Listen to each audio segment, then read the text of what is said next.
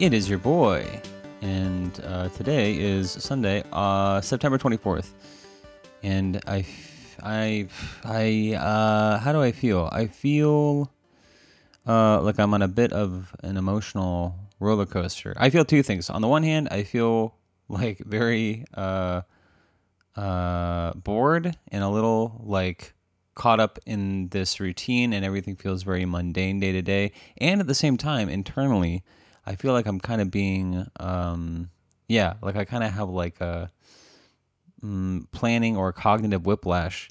I don't even know where we were last time uh, we connected, except I was probably saying something about my grand plans for the future, which was like going to Taiwan and doing X master's program and then maybe doing a PhD and yada yada.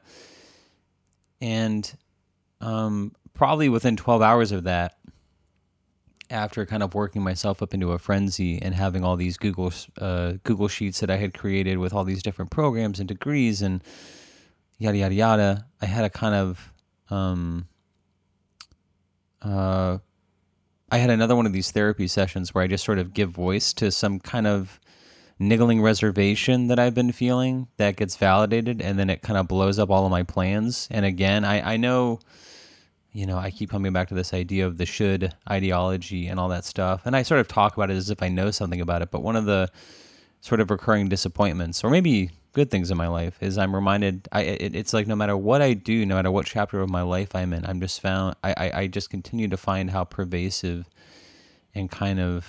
Mm, yeah, pernicious this operating thought is.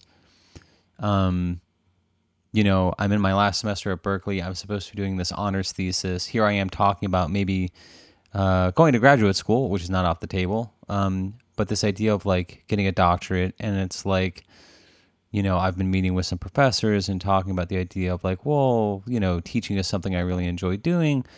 But the sort of looming the looming thing that I'm failing to acknowledge is this idea that I actually hate research. Um, I'm supposed to be working on this honors thesis. I literally can't bring myself to look at it. And although I sort of, you know, the way I frame it and think about it for myself is that there's something really wrong with me, I think the real insight is one, it can be done. Like that, that's not the problem. The problem is, it, you know, the assignment will get finished, the thesis will get written. But it's not that there's it's not because there's something profoundly wrong with me that this is not getting done. It's because I actually have no interest in doing it. You know, I had this thought as I was, well, and I think I actually brought this up to my professor, but I'm sitting in this Confucius class. And although I will continue my language study and continue to, you know, uh, learn classical Chinese, and a big goal of mine is to actually read a lot of these texts in the original Chinese, at the end of the day, when I read this stuff in translation, or when I'm just reading other people's scholarly work or articles about these books, or when I'm just reading the source texts themselves, like I kind of have everything I want. You know, my I at the end of the day, if being a professor means having to publish and write my own articles and research papers on sort of minutia related to these texts, and that's probably not going to be very fulfilling for me. It's something I'm not really motivated to do now, and I don't know who I'm kidding if I think by going to school or making this sort of graduate school commitment that I'm going to sort of look up and, and find the energy or the motivation to do that work. So I feel like I've kind of taken what I thought was a bunch of steps forward, only to sort of slide back to this place of really trying to reconnect with like what do I want to do? Not what should I do or what's practical. How do I actually want to spend my time? And at the end of the day, you know, the only thing I have to really go with is like, you know, in my last job, I really enjoyed the teaching component. Um, the material was fine, uh, even though that field was not really my calling. I enjoyed the teaching aspect of it. I loved connecting uh, with our volunteers and seeing their progress. It's something that I think I do pretty well. But, you know, you don't need to be a college professor to teach. And um, if you're not going to be a college professor, you may not necessarily need a doctorate. And so, in a way, some of that insight has helped me. You know, I don't know what it's going to look like necessarily. It could be teaching at the community college level, it could be teaching at high school. The point is, I don't know. I actually have no idea. but since we last spoke, I'm feeling pretty confident that um, you know my focus has shifted away from kind of looking at doctorate programs to just kind of looking at terminal master's programs. Um, and I actually that's kind of like repivoting has actually like totally changed kind of what I've been looking at, and actually kind of has helped me locate some programs that I think would be more interesting. I have found a bunch of uh, English taught Chinese philosophy programs in China, um, which would be nuts on one level because I've never been to China. So the idea that I'm even thinking about going to school there for two years seems pretty nuts. But I had this kind of fortuitous thing where I've been emailing some programs. Just you know, sometimes I have different clarifying questions, either about language requirements for schools that do that are Mandarin taught, or um, making sure that uh, because my undergraduate degrees are not in philosophy, that I would still be eligible for a program. Uh, the good news is that most ma- master's programs are pretty flexible, um, and and actually at the end of the end, end of the day, it's becoming increasingly clear that although a master's degree, you know, might get you a little bit more money in the professional market or help you get a little bit more money in your job. In terms of academia, like nobody really gives a shit about it, which is kind of crazy. But um, um, but uh, where am I going with that? Oh, I ended up emailing. It's called uh, East China Normal University in Shanghai, and they have an English taught Chinese philosophy program. And I got an email back. Um, I think I was asking about yeah my relevant majors and um, maybe just a qualifying question. Although the courses are taught in English, will the texts actually be read in classical Chinese? And the professor, um, American professor, who happens to be teaching there, just got back to me and said, "Hey, why don't we just jump on like a Zoom call and I can introduce the program to you," which I thought was very generous. And so we ended up doing that and speaking for like an hour and a half. And the way he related it to me, it's actually like exactly how I would like to be spending my time in the first semester, you just read Confucius, you read the Analects, and you kind of go through it line by line. You have another class on the Tao Te Ching, and you just go through that line by line. And you have another class on Mengzi, and you just go through that uh, line by line. And uh, it's not a comparative philosophy program. You just sit and read the Chinese classics. And, uh, you know, I'm not sure what that gives me on a on the job market, but if I had to commit to a master's program tomorrow, I'm not saying it would be this program necessarily, although it's, you know, the fact that this person was willing to meet with me and talk to me about the program. And actually, they put me in touch with a couple other graduate students. I was able to speak with one for about 45 minutes over the phone. And uh, uh, the professor even shared, they have like a YouTube channel so I can kind of see. They've been conducting most of their classes remotely. Uh, since COVID, and a lot of those uh, have been put online, and so I've been able to kind of see what the uh, the program is like. Anyway, the point is, is a lot of that stuff goes a long way. Um, but again, for some reason, it feels a little crazy, you know, to kind of be again putting aside the practical application and just thinking about how do I want to spend my time. You know, what would I do if I could just wave a magic wand and sort of, you know, spend my time doing what I want? Yeah, it's almost it almost feels like this program has been custom made for me. And you know, the good thing about studying overseas, if you're considering an overseas program, you know, if you study in Taiwan and China, it's very easy. Well, first of all, well, I'll say this: it's very easy to get a fully. It's it's it's very easy to get a scholarship. Not only can your tuition be funded, but you can be housed. You can get a living stipend, and um, you know, when I crunch the numbers, it's you know, you're not living like a king, but it's pretty freaking comfortable. But even if you were self-funded, um, exponentially cheaper than studying in the United States or getting a graduate degree in the United States. So, um, you know, again, I don't know what the future holds for me, and it's not clear to me that if I was, you know, looking for work in the private sector, that a degree from East China Normal University or National Taiwan University would mean anything to a hiring committee um, at a job. But if through some twist of fate I happen to stay within the field whether it's I don't know teaching at the high school or community college level. Um, yeah, maybe having an overseas degree could be um, meaningful. However, as I'm sort of going off on this tangent and um, cycling through this stuff, I realize that I'm actually not only sick of this topic in my own mind, but I'm I'm kind of sick of talking about it here. And uh, I can only imagine if I feel that way, how you feel. So um, I'm sort of desperately searching through my mind for some other topic. One thing that comes to mind is dating. Um, I sort of have sort of picked that up again, and I've gone on a couple dates recently, various types of dates. Um, one was uh, met up with someone. You know, I live here in the Bay Area. I ended up like driving like 45 minutes to meet with someone kind of out of the way in San Mateo and having kind of a walk date. Actually, I've had two of those recently. And also, I had this other date where I connected with someone remotely over video chat. And, um, you know, none of them were great. They were all kind of just okay. And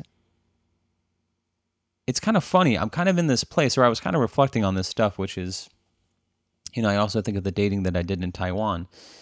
And it's kind of funny to look up in your life as someone who did not do a lot of dating when they were younger and has done a lot of dating in their adult life to realize like when you're younger, you know, dates are this kind of huge ordeal in some way, which is, I don't know if it's a lack of confidence or lack of experience or something, but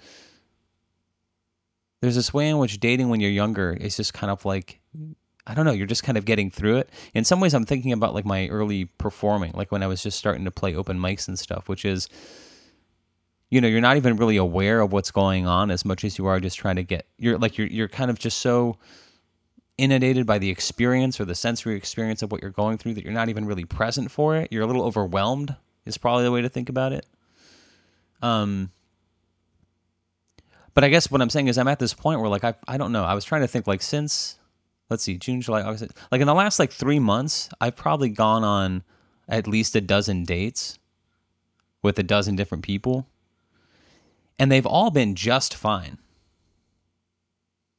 You know? And so that shows me you know, as I, I guess as I've gone, uh, as I've sort of like, you know, as I'm heading out on these dates, I felt pretty confident, and I think it's just because I feel like I'm at this point in my life where I'm pretty comfortable just kind of being myself. Um, you know, and it doesn't mean that there's no pressure or that there's no nerves going into a date. Um, but there is that cushion of experience, which is like, okay, I've done this enough times that I know that at the very least, whether or not I show up and, and sparks fly with this person, I can have a conversation with somebody. It's not going to be catastrophic. I'm not going to, you know, have a horrendous date, or at least if I do, it's going to have nothing to do with me. You know, I'm confident in my ability to just kind of, you know, engage in a conversation with somebody relatively comfortably. Um, but I also think like the fact that I've done I mean, just in terms of time and numbers, I've probably done more dating in the last few months than I've done at any other point in my life. Um, but I also guess when I was younger, it seemed like I was it was easier to, for me to find someone in a fewer amount of dates. Whereas, like for some reason in this chapter of my life, I'm probably doing more dating now than I've ever done, and yet it's feeling harder to find someone where there's even kind of a spark beyond like just wanting to be friends with somebody. And I I guess I don't know. On the one hand, I don't know where I was going to go with that, except probably not. I don't know. I don't know what where I was going to go. Except as I'm talking about it now, I'm thinking maybe it just is as you get older and you become more discriminating in what you want. There's two things that probably disappear. I think on one level, at least for me, you'll have to sort of defer to your own experience. But I think dating when I was younger was there was a huge component it was just about finding someone who liked me. You know the benchmark of a successful date was like not hey did i find somebody who i really liked? Although i guess that's that's i don't want to say that that wasn't part of it but i'm saying the the scales were tilted a little bit in terms of i think being less secure about myself um you know kind of looking to the other person to tell me that the date was going well. There's just you know the, there's just a little bit of imbalance there which is i'm really just trying to look to see if somebody likes me you know there's kind of a the, yeah the power dynamic is kind of shifted whereas maybe once we're older and we have a better sense of what we want, um, maybe it's both harder. And, and, and I'm also assuming that the other person is arriving to the date with the same type of shift in standards. It's probably harder both to find somebody who meets your requirements and, you know, through some magical twist of fate where the planets align, you happen to tick the boxes for them as well.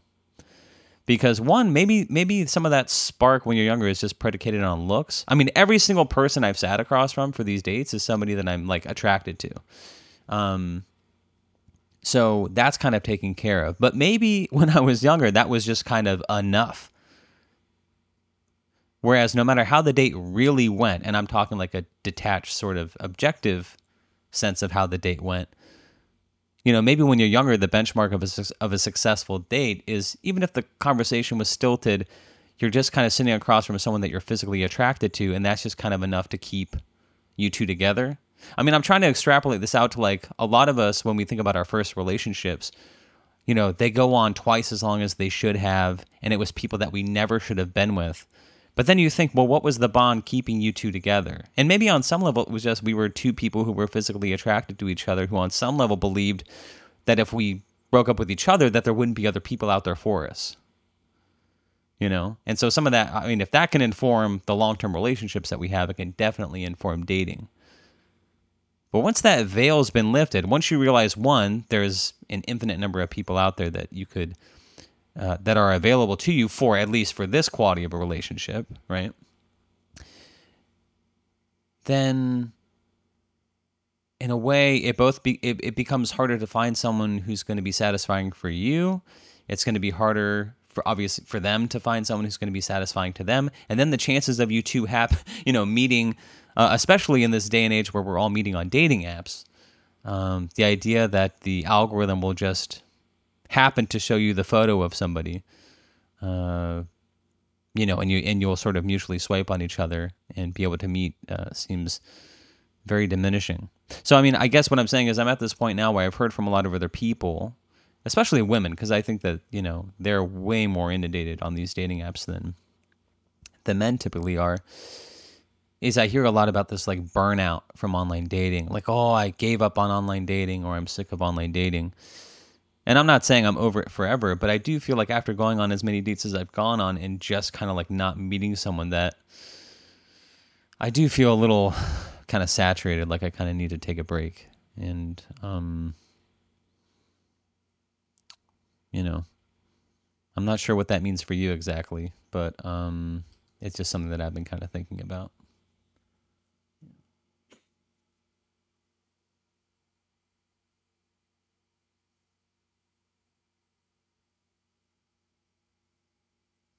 When I was on this uh, video date with somebody, we were just kind of shooting the shit. And in the background, I had on my computer, it was this. Uh, I was sort of connected with this person in the evening, and it was kind of at the same time that San Francisco Opera was actually streaming.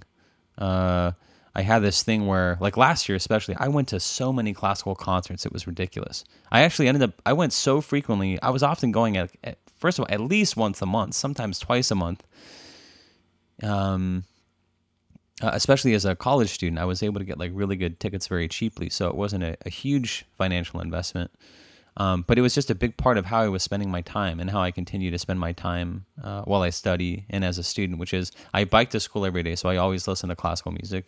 I'm inevitably because of my schedule, and this semester it's especially bad. But sometimes I'll have you know hours to kill needing to study in the library between classes, and so uh, in addition to doing the, all the reading that I have to do, I always listen to classical music. But I do this with literature, I do this with movies. I always set these curriculums for myself. I can't just like follow my interests where they lead. I have to like give myself a, a course of study. And so one of the ways that I actually organize my listening, and it began uh, probably around the time I transferred to Berkeley, although I wonder if I did it while I was going to junior college as well but I would basically look at the concert calendar for the San Francisco Symphony, kind of decide all the concerts that I would be marginally interested in or might want to go to. And I would create these playlists in Spotify where I would take the, you know, whatever pieces they were going to play. And for each piece, for every program that I want, might want to attend, I would create these playlists of almost every available, or I should say, worthwhile recording that was available on Spotify. So just to, take a random example, if I saw that the San Francisco Symphony was playing, uh, well, I'll take an example that's coming up. They have a concert coming up where they're playing Tchaikovsky's Violin Concerto and they're playing Strauss's Alpine Symphony. I would create two playlists, one for the Violin Concerto, one for Alpine Symphony. And for each piece, I would create a playlist of at least a dozen recordings that I thought were sort of demonstrative, either conductors that I knew or orchestras that I know to be reputable. Um, and sometimes, if the piece is relatively rare, if it's not like Beethoven's Ninth Symphony where there's thousands of available recordings and you're sort of curating 12 or 15 of them. If it's a lesser known piece, like I'm trying to think, um, um, who wrote Helios? Who is that piece? Not Charles Ives. Nielsen, Carl Nielsen. I think it's I think it's called the Helios Overture. You should check it out. There's probably only about 12 to 16 available recordings of that piece, and it's relatively short. It's about maybe 10 to 15 minutes. So you just put every available recording on Spotify into a playlist, and that's my homework. Before that concert date, I have to listen at least once to all of these recordings. So I'll take one piece at a time, like the Tchaikovsky Violin Concerto, and I'll just listen to that playlist as I'm biking to school, as I'm doing my homework. So I'm not only hearing the piece on repeat over and over again, I'm getting different recordings. So it's not like I have just one single reference recording that's kind of imprinting me on how the piece should sound. I'm hearing the same piece played over and over again by different symphonies so that I just kind of get a broader sense of like what this piece can sound like. And inevitably by the time the concert shows up, I know the music pretty well you know, maybe not like in an academic or scholarly sense, but my ear recognizes the music. And so that when I'm sitting in the concert hall, my mind is not wandering. Because at the end of the day, classical music is a bit like cigars or whiskey or something, which is when you have it for the first time, it's not going to be awesome. You know, like cigars, eh, they taste kind of bad. Whiskey tastes kind of bad. But what they have, or what we pretend that they have, is kind of a refined quality to them, which is you may not like it at first, but actually, if you spend some time with it, if you get to know it, when it becomes familiar, your palate becomes more discerning. You can find the things that you like, and it's just kind of it, it's just something that requires kind of an evolved or adult palate, you know. Like I was a very, and I still am in many ways, but I was a, especially when I was younger, I was a very picky eater. And so as an adult, and this happens to come up on dating profiles and in conversation on dates a lot, which is I've never had a cup of coffee in my life. And the reason for that is because, and we all know this, when we're young, adults drink coffee. And the first time we have a sip of coffee, we're like, wow, that's fucking disgusting. You know, it's the same thing with alcohol. The first time you have a sip of wine or a sip of beer, you're like, this is repulsive. But at the end of the day, we catch a buzz or we want to catch a buzz. So we sort of teach ourselves to like it. We sort of deal with it. And uh, I guess I'm trying to take this back to food, which is, you know, when kids are young, younger, there's a lot of things they don't want to eat because they don't like the texture of it. You know, but once you've had it enough, once you eat something enough times, you just kind of get used to it. I'm trying to think of a relative example or relevant example for me. Maybe something like Brussels sprouts people famously hate. And I I don't even know when the first time I had Brussels sprouts was. I, pr- I probably couldn't even muster the courage to try it as a child. But it's the type of thing that by reputation, a picky eater would be kind of adverse to. And I'm sure I didn't like Brussels sprouts the first time I had them, but as I've had them maybe, oh, I don't know, a hundred times, you just kind of get used to it and it's totally fine. Um, I know I'm not really selling classical music by using this example, but what I am saying is there's something about classical music which is you know, until it hit me, I was bored to tears by it. You know, uh, when I was younger and I was doing theater, I happened to spend my summers at this performing arts summer camp slash boarding school, and we were required every week to hear the uh, symphony play, the sort of World Youth Symphony that performed every week. They would prepare a new piece and give a concert, and so uh, we were all required to attend. And every week I was just bored to tears and I fucking hated it. And I guess every once in a while there was a piece that stood out. Like I do happen to remember hearing Rachmaninoff's third piano concerto. And the reason I was even interested in that is because we had we all knew that that was the piece from the movie Shine. Not with Gary Oldman. What's the actor's name? Jeff something Rush, Geoffrey Rush. I don't know. We can Google it. But the point is, uh, I do remember one night going. And it was because I was particularly excited because we could also go on what were called concert dates, which is you know the boys and girls are separated at camp, but for the con- for the weekly concert, if you coordinated with one of the uh, lucky females on the other side uh, of the camp, you could arrange a concert date where you two could go and sit in a special section of the theater together and kind of watch the show together. So I, I had a scheduled concert date uh, with um, you know a, a, a, lucky female who I uh, kind of had a crush on while I was uh, spending my time at summer camp, And thankfully, she said, yes, she would go to the concert with me. But the thing I really remember about that concert was the piece, which was Shostakovich's 11th Symphony. Now, when I listen to that piece now, it actually doesn't do a lot for me. Um, but I remember something about that night. It was just so magical. I was just completely, I mean, completely enthralled in the performance. And I remember it not just affecting me, but everybody. You know, we went back to our cabin that night, and I, I just, I, I don't know why it had such this such like a magical effect on people, but I remember kind of walking back to the cabin and being transfixed by it, and you know, the the effect was enough that as we were all sort of settling down in our bunks that night, I remember our counselor, kind of as we were doing a kind of a wind down conversation for the cabin, saying, "Yeah, it's you know, we've all kind of had a special night, and clearly." We all witnessed something very special. So maybe rather than having our typical conversation. Let's just all kind of lay down and kind of be contemplative and sit with our thoughts and kind of appreciate the special performance that we had. So that kind of set me off in a direction where I really listened to classical music. Um, anyway, I realize I'm getting very circuitous. I hope you've enjoyed the story, but I think the point I'm actually arriving at is not that great, except to say that as I was on this video date with someone, there happened to be a uh, simultaneously there was a live stream from San Francisco Opera.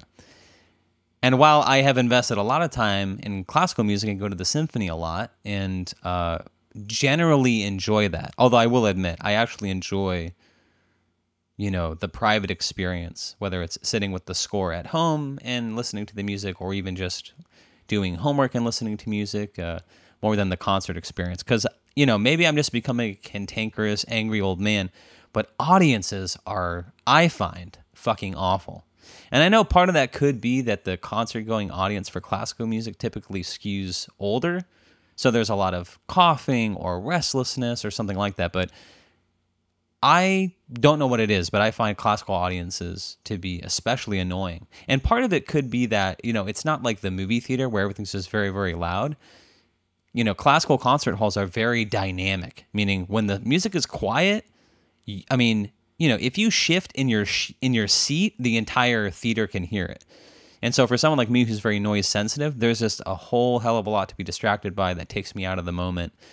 And uh, it just is the case when you have a lot of elderly people. There's a lot of coughing. There's a lot of people talking to each other. You know, thinking they're being quiet, but they're not being quiet at all. And we also live in this time where, you know, every single concert I go to, and I mean every single one, somebody's cell at least one cell phone goes off during the concert. And sometimes it's multiple cell phones.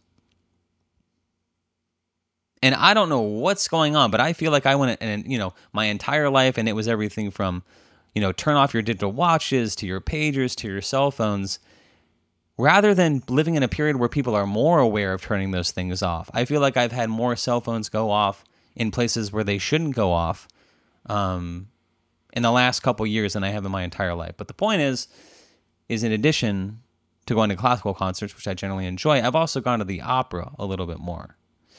And again, although I can dig some opera and have seen, a, you know, I've probably gone to the San Francisco Opera since living here, maybe like a dozen times. I've watched exponentially more like opera performances on YouTube and on DVD, and I've certainly listened to a lot of opera. But I've never, I've never really been into it. And yet, you know, whether it's, uh, you know, uh, yeah, maybe equating it to alcohol or uh, cigars or cigarettes or something that palate, uh, you know, in terms of our palate, we may not like. We're getting something out of it. You know, I think there's like a sort of uh, cultural currency that comes with opera or something, or even just being tangentially related to classical music, there's a there's another should here, which is hey, if I want to be culturally literate or if I want to be musically literate, there's a certain amount of opera I need to know or expose myself to. So there's, I admit, there's a lot of that kind of driving this. But every time I've gone to the opera, I've never really enjoyed it. And every time I watch opera, I rarely enjoy it. I find it a little bit boring. Um, and yet, you know, I continue to sort of check it out. But one compromise I've sort of found with myself is SF Opera has begun live streaming a lot of their shows now. And it doesn't mean they live stream every performance, but during the season, for each piece that they do, they'll generally live stream one of those performances. So if they do seven or eight shows a year, they'll do like eight live streams a year as well. And so I've kind of compromised with myself, which is rather than shilling out all the money to get the ticket to actually go to the opera and be bored to tears, uh, I'll just live stream it for uh, relatively cheap. And then if I want to sort of sit and watch it, I can. If I want to sort of have it play in the background and do other things, I can certainly do that as well. Well, this happened to be one of the nights where, uh, because I've been less enthralled by their performances, you know, SF Opera, I don't know if it's our location in the country or being in California, but they tend to pick like I, I find their season selection a little confusing. I mean, I happen to think there's probably plenty of mainstays and uh, you know uh, essential pieces from the canon that audiences would still be very much excited to see. They tend to pick kind of quirky stuff, and I don't know that they're. I just, you know, I guess they're, you know, I, they're still around, so they must be doing something right. But like, I saw, like, what did I see recently? I saw Dialogue of the Carmelites which, you know, was like okay, I guess. But they also do operas like Dream of the Red Chamber, which like should have been like right up my alley, right? Because I like Chinese literature and stuff. But it was so bad, and I think the eh, I think it debuted at Dream of the Red Chamber, and it just was reviewed horribly. This this season they're doing like a Steve Jobs opera, and you're just like, what the fuck? So anyway, I don't know. It must they must be doing something right if the doors are staying open. But I tend to not like what they do with things. Like for example, you know, I told myself one of the things that I've always wanted to see is a full ring cycle. Uh, Wagner's, yeah, Der Ring des Nibelungen. I feel like we've talked about it in the past, but you know, everybody who does a ring cycle now, they can't just do like a classical ring cycle where they present it as what the story is, which is like a, a piece of like mythology. It always has to be set in like some period of history and something like that where it's modernized or they someone has some crazy take on it or something like that. And it's always bad. I've never liked that. So, you know, oftentimes I get these streams and I'm just kind of bored out of my mind. But they are doing Il Trovatore. And I know I'm not pronouncing that perfectly, but they're doing Il Trovatore right now. And while I'm on this date with someone, it's sort of like 30 minutes before I'm connecting with this person via video, the stream starts and I start watching it and I'm like, wow, this is actually really fucking great. Not only is the staging very good and all that sort of stuff, but the singing is actually phenomenal. I'm actually kind of getting drawn into it. But I had this video date. We end up chatting for maybe 45 minutes or an hour, and it ends okay. Um, you know, again, pleasant enough conversation. Um, and on some level, for me, that's enough. Maybe one thing to point out too is, um, in all fairness, a lot of these dates haven't really been me saying, eh, I'm not really thrilled. Uh, you know, let's just, yeah, I don't know. I don't know how people word this stuff, but yeah, I'm not really interested in a second date. Like for me, it's like, hey, the conversation was fine. That's good enough. I would be open for a second date. The truth is, at the end of the day, it's a lot of people saying, eh, yeah, I didn't really feel the spark, so eh, maybe not going to work out. And I typically say, great, I understand. All the best. That's typically how this stuff honestly goes. But the point I'm trying to make is is after the date, I sort of had to rewind back into the live stream because I guess you have like 48 hours access to it. And I watched it and I was like, see, this is what I'm talking about. You know, it's just kind of like a more conservative, more traditional production, probably the type of thing that's been done hundreds of hundreds of thousands of times. You know, this is like a mainstay in the opera repertoire, but it was like so goddamn good. In fact, I was like, this is one of the best operas I've seen SF Opera do, maybe ever. You know, and it just made me think yeah, I don't know why we always have to do the kind of crazy, take this in an entirely different direction type of opera production. Because sometimes just, you know, sometimes the color by numbers thing is exactly what the show requires. You know? Anyway, I don't know what that means, but th- that sort of came to mind for me. Oh.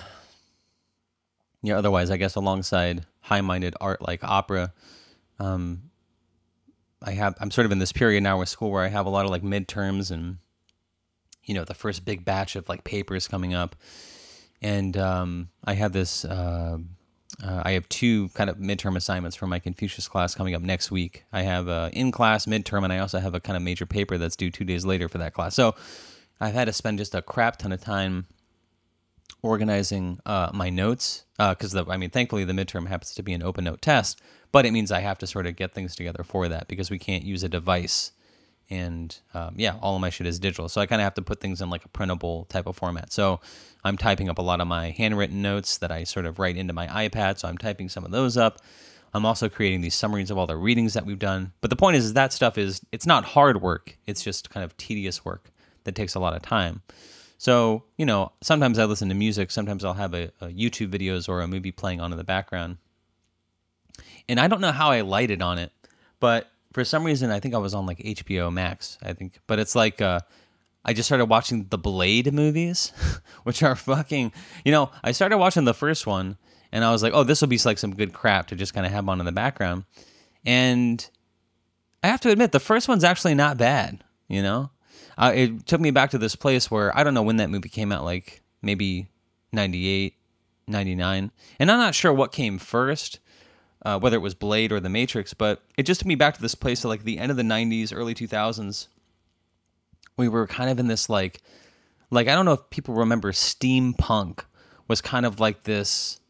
I feel like was steampunk like the 70s or the 80s or I don't even know, but it was this kind of like imagining of what the future might be and there's a way in which, like at the end of the 90s and the 2000s, we all had this kind of like Y2K type modern aesthetic of what we thought the future was going to be like. And it was going to be a lot of like transparent raincoats and techno music and dreadlocks and like uh, uh, people like partying in like uh, underground warehouses and strobe lights and that type of thing.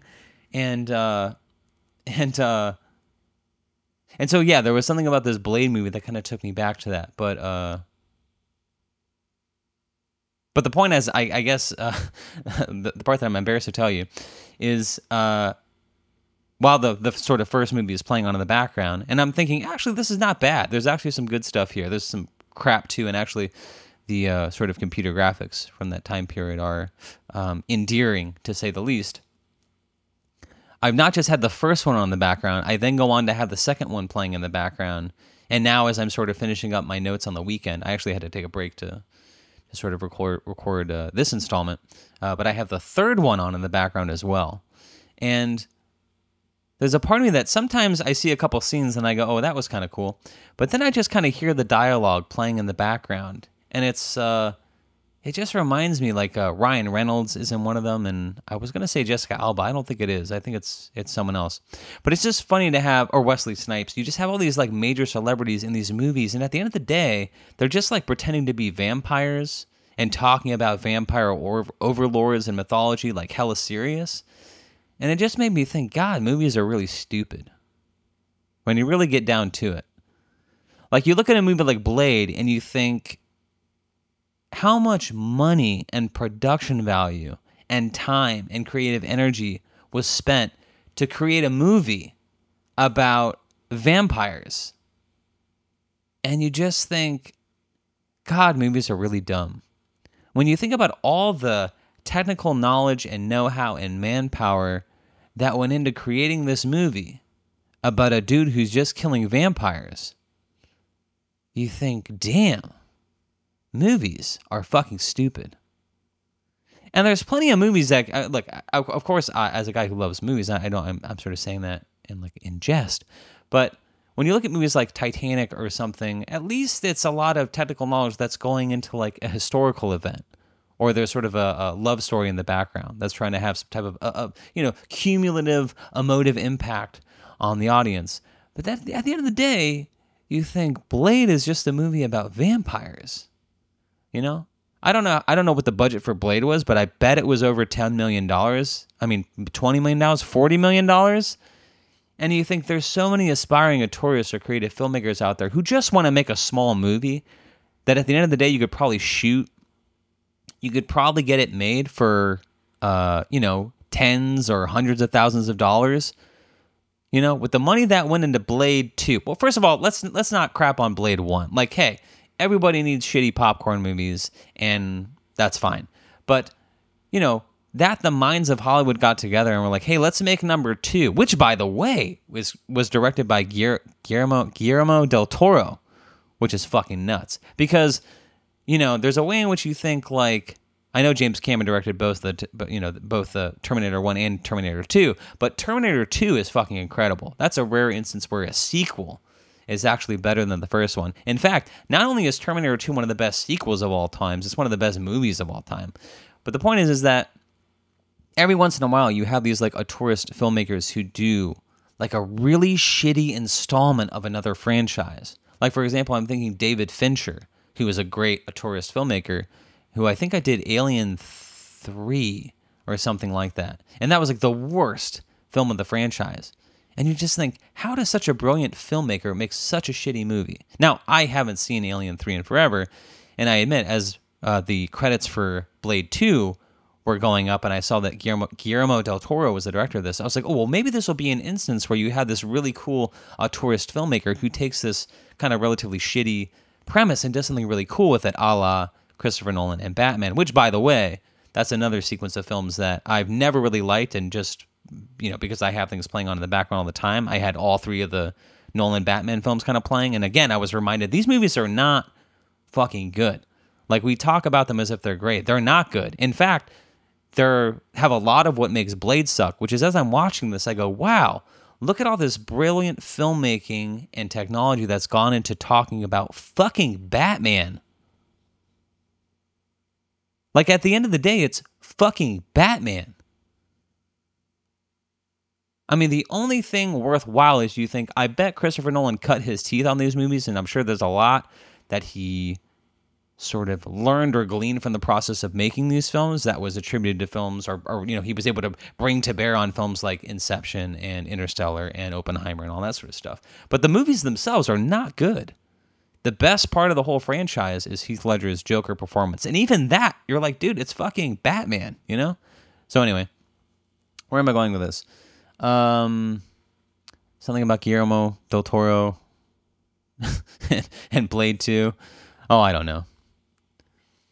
Maybe my brain's rotting. Maybe I've spent so much time in Google Sheets and uh, just marinating and all this sort of stuff that I think my brain's rotting. Yeah, it's it's it's kind of kind of in a weird place right now. I was sort of saying when I was spending my time in Taiwan and I was so stoked to see myself every day kind of getting after it and doing stuff. Uh, it's weird to find myself in this place where my, I feel like my brain is constantly going a mile a minute. I'm constantly being stimulated intellectually, but in my body, I just feel so sedentary and so, you know, I'm just doing the same shit every day.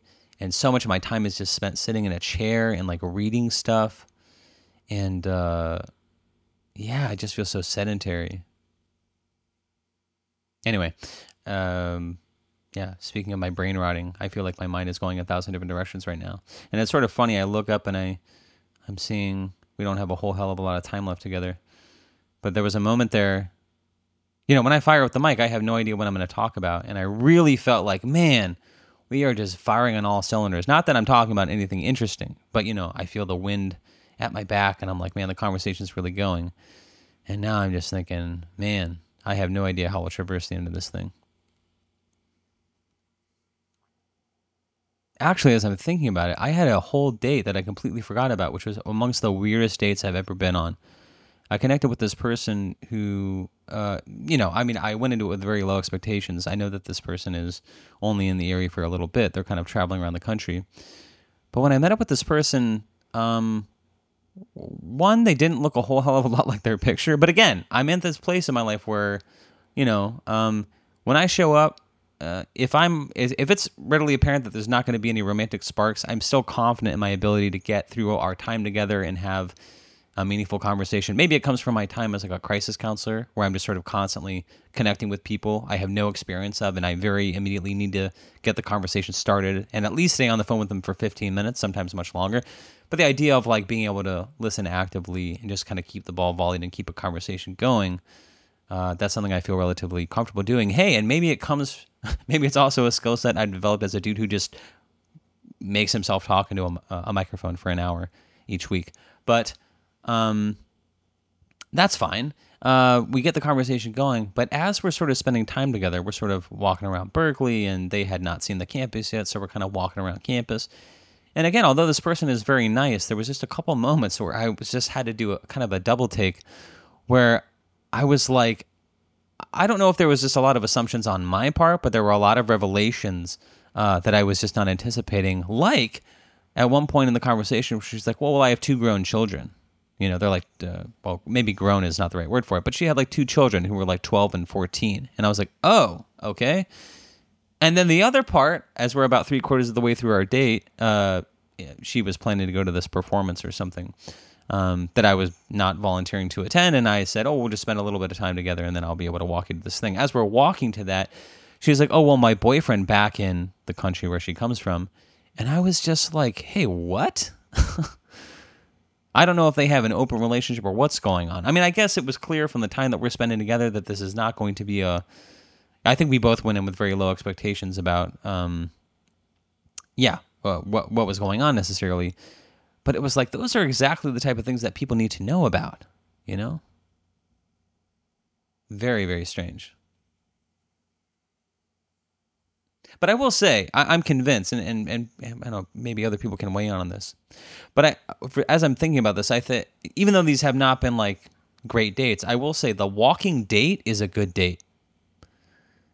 You know, I think it's really underestimated as well. Like I typically reach out to people, and sometimes I don't know. Well, here, uh, uh as a basis of comparison, I did connect with somebody on this dating app one time, semi recently. And although the conversation was good and we were kind of at that point where it was like, hey, this has been going well. I would look forward to continuing the conversation in person. My first offer is, hey, yeah, I would look forward to continuing the conversation, continuing the conversation over a coffee or a drink or something like that sometime soon. Even though I don't drink coffee, we can have that conversation later. But that's just like a colloquial, a colloquial way of saying, yeah, let's go on a date, right? But uh, this person responded to me and they said, I and it, it was, it was kind of funny, but they said, I think coffee dates are where romance goes to die, was literally how they responded to me. And I, I don't want to make fun of them. I mean, people can like what they like, but in, in a way, I kind of understood what they were saying, which is it sounded to me like they were saying, hey, that's kind of formulaic, you know? And I think they went on to say something like, well, you don't see someone involved in their passions and something like that. I think the the alternative was that she was having some kind of art show or something like that that she wanted me to go to, and even though our interaction would be limited, it would be a chance for me to like see them in their element. And my thing was like, fuck that. I'm not going to come to your art show where you're going to be like the center of attention and you're going to have a lot of people kind of vying for your time and you and I are not going to be able to connect because although that's a perfectly fine thing to do. And if this was date three or four and we knew each other, I would be more than stoked to go to your art show and support you. It's not about me needing all the attention in the world. My thing was like, this is a first date. It needs to be democratic, right? It needs to be you and I meeting in a mutual place where we can really see if we even enjoy each other's time. Because if the roles were reversed, if I, like as a musician say, if I was like, "Hey, I'm playing this show. Why don't you come?" and our first date is you coming seeing seeing me perform, that's super shitty, right? Like, hey, come see me doing this thing where I'm the center of attention for X amount of time, and there's this complete power imbalance. Where now, if we do have a chance to talk, you're not approaching me as like just the dude that you would normally just be on a date with. I'm the dude who everyone's been looking at for the last hour and, you know, and it just kind of changes this thing. So although it sounds very cool, this person's explaining to me as like, oh, you get to see someone in their element and doing their passions. To me, it felt very defended. You know, it actually felt a bit like, hey, I'm actually a little, you know, like on a on a sort of uh, uh, armchair psychology perspective. To me, it felt like, hey, I'm actually a little uncomfortable about just like sitting down across from you at coffee and just having a conversation, which is what I'm going for, right? So the only reason I'm even bringing this up and why I'm recommending the walking date is one is just an observation, which is I think in general, although you can certainly do it sitting across from each other at a coffee table, I think going for a walk with somebody is actually very conducive to conversation. And I don't know if it has something to do with the fact that you're both like on a on a on a on a psychological level, you two are are literally facing the same direction. You're already engaged in a kind of a mutual task, if that makes sense. You're both facing the same direction, you're walking in the same direction, and by extension, you're kind of like have the same objective and goal. You're already on the same page on one level. It actually helps foster conversation because you're not forced to like look at each other. There's plenty of other things to let your eyes kind of look at, and in that way, you can kind of give more free rein to your thoughts.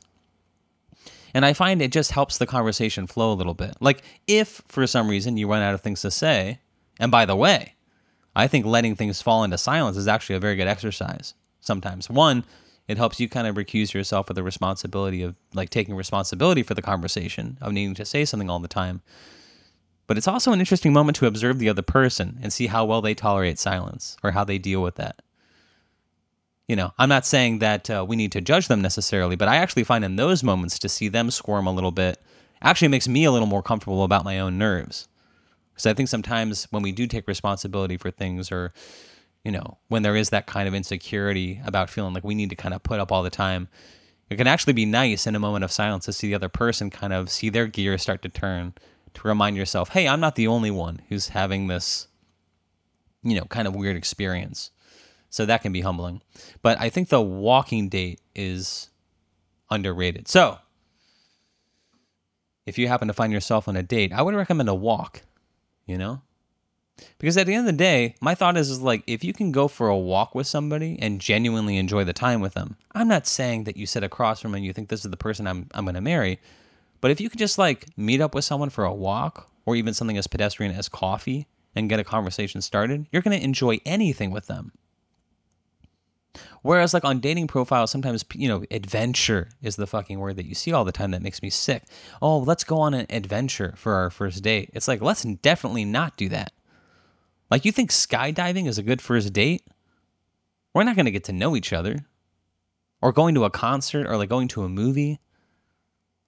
You know, I think anything that engenders, if that's the right word, conversation is probably the best thing, right? Anyway, I'll admit I'm just frantically trying to think of things to fucking talk about. So, anyway, I guess we'll see if I can kill a couple minutes to sort of get us over the finish line right now. But I do not have therapy tomorrow, and uh, gosh, I mean, we'll just have to see. I mean, in some ways, since seeing my therapist last Monday, I feel like I've had this complete kind of about face with what my future might be like. You know, it's like one weekend I'm thinking about, you know, needing to get my Mandarin level up to the point where I can take a graduate program in Taiwan. And now I'm now I'm only exclusively looking at English taught master's programs in China. You know, not only thinking, hey, maybe I don't need to focus on my language as much. Oh, and maybe I'll be in an entirely different country for graduate school. And so we'll see. Maybe this time next week I will have decided to um, abandon all my efforts and drop out of Berkeley months before graduating to go to clown college or something like that. But again, maybe just trying to tie things together is. I'm not saying you struggle with this. I'm not saying other people struggle with this as much, but it's wild to me to think about how much work and how much diligence and how much like I'm trying to think of a like a like a of a, of a synonym for like observation, diligence. You have to be on guard. I do. One has to be on guard all the time. One with my dispositions has to be on guard all the time of whether or not they're actually doing what they want or whether they're doing what they think they should be doing. And I guess it's weird for me because I feel like, you know, I know everyone's different. And I try to not make too, I try, even though I definitely fail all the time. I try not to make too many assumptions about what other people are going through or what's motivating them. But I just have to believe, you know, I think it's objectively true that I'm not a dumb person. You know, one may not like me, one may not like the things that I do or uh, the efforts to which I direct my intelligence, but, uh, you know, I'm not a dumb guy. But, you know, I have had to spend so much time and energy and diligence in therapy and working on myself to even just become a like even get uh, this type of uh, thing on my radar let alone having to stay so mindful of it all the time that i just have to believe and even as i'm saying this i'm saying well maybe it's not a it's not a measure of intelligence. Intelligence is the wrong word for it. It's something else. Or if it is intelligence it's it's not like bookishness. It's emotional intelligence. It's emotional awareness. It's you know, the type of insight or knowledge that we're all really trying to gain or that we value in life, which is not the the, the you know the, the books that we read. It's a, it's a certain type of discernment. You know, I think we all live our life knowing that on some level we're kind of corrupted by society and we spend, you know, the, the vast majority of our lives, if it's well spent, is kind of a great unlearning, a kind of return to a type of tabula rasa type uh, purity that maybe we had as children that we're trying to sort of uh, retain or return to as adults. Um, and so I just have to believe that if I've invested this much time and energy in having to unlearn this kind of should thing, especially in this chapter of my life, this late in my life, I just have to believe that there's so many untold millions, tens and hundreds of millions, uh, billions of people who have, you know, just look up at this chapter of their life and just realize that every meaningful, at every major crossroads, every meaningful decision that they ever made if they actually had their druthers about it, probably would have taken a different course. And it doesn't mean that their lives are miserable. I'm not saying that because at the end of the day, no matter where your life goes, it's going to be what it is. You know, and barring the type of, you know, unavoidable but uh, objective tragedies that none of us want to live with, most of us turn out just fine. It doesn't mean that our lives are miserable, but it does mean that if we really thought about it, I think most people probably live a life where they say, oh, I probably would have done a different major. I probably would have gone into a different career. I probably would have married a different person. Um, I probably, yeah, I don't know. I think I was going to say go into another job, but that is a career. But I think you get the point of what I'm trying to say. And I know that sounds, mm, I don't know. Yeah, I guess there are a lot of assumptions there. But I just know for me, it's just like my, in this regard, of like making these types of commitments to things that and look, at the end of the day, regretting something is not the end of the world, right? It, uh, what's the worst that could happen? You realize it's a mistake, and to the extent that it's humanly possible, you could always, you know, change course or something like that. I mean, there's something to be learned through that process as well.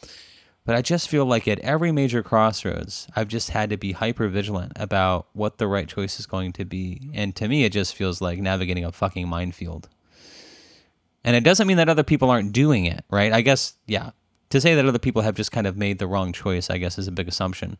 But the point I'm trying to make is I don't hear anybody talking about it.